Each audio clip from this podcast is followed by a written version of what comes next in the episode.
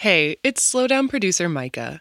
What poems have helped you slow down, have made you stop and reflect? We want you to send us your selections for a series of upcoming episodes. Head to slowdownshow.org slash community to submit, or go to our Instagram at slowdownshow to find out more.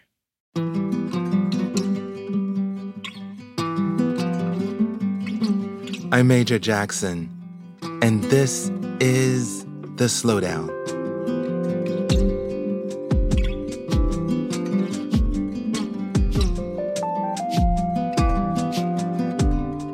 My relationship to my body changed after I became ill during the pandemic. I felt, more than ever, my mind functioning separate from my body, as though endowed with its own agency, vulnerable to the environment.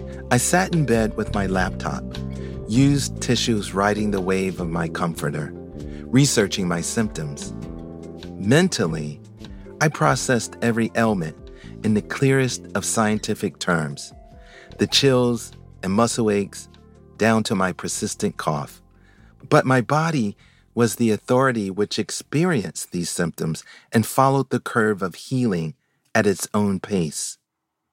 That separation of mind and body made me consider pursuing holistic recovery, adding aspects of healing I had previously overlooked. In addition to the medication that treated my physical symptoms, I sought to take care of my mental and emotional ailments too. In between long bouts of sleep, I meditated on a favorite passage of poetry.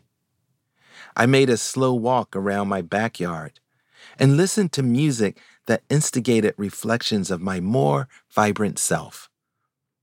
I spoke to my body. Good morning, lungs. How you doing today? Since then, I have embarked on and, gratefully, sustained a deeper level of self care and stewardship. Today's poem speaks a truth about bodies. Illness occasionally makes them seem like their own entities. They speak the languages of pain and discomfort that need translation into a music. Music that ushers us back to familiarity and recovery. Light Upon the Body by Alison Braid.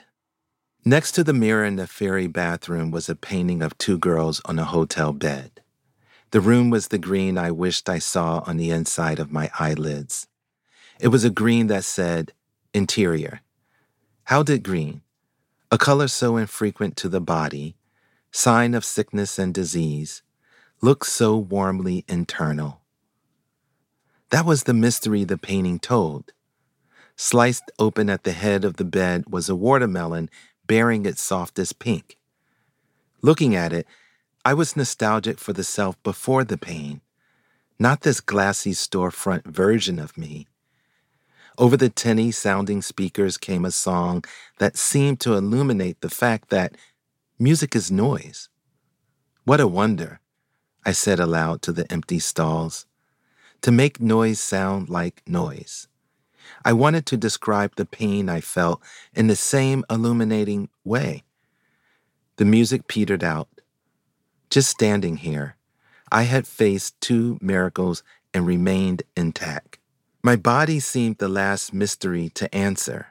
Pain in the body had no image, no outline. My body was in my head. My body was my head. My body was shaking off the rust. My body had grown just a little bit, had walked through sound and sharp objects. My body was dialogue and forgiveness.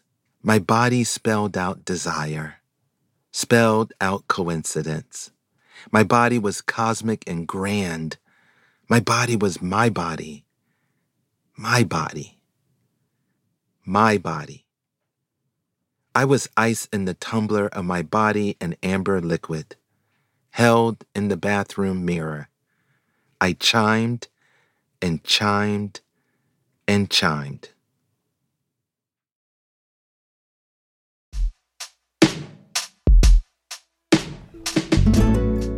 The Slowdown is a production of American Public Media in partnership with the Poetry Foundation.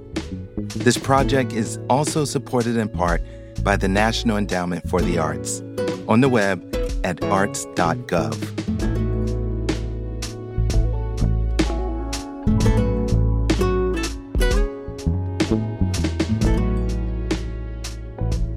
To get a poem delivered to you daily, go to slowdownshow.org and sign up for our newsletter. Find us on Instagram at slowdownshow.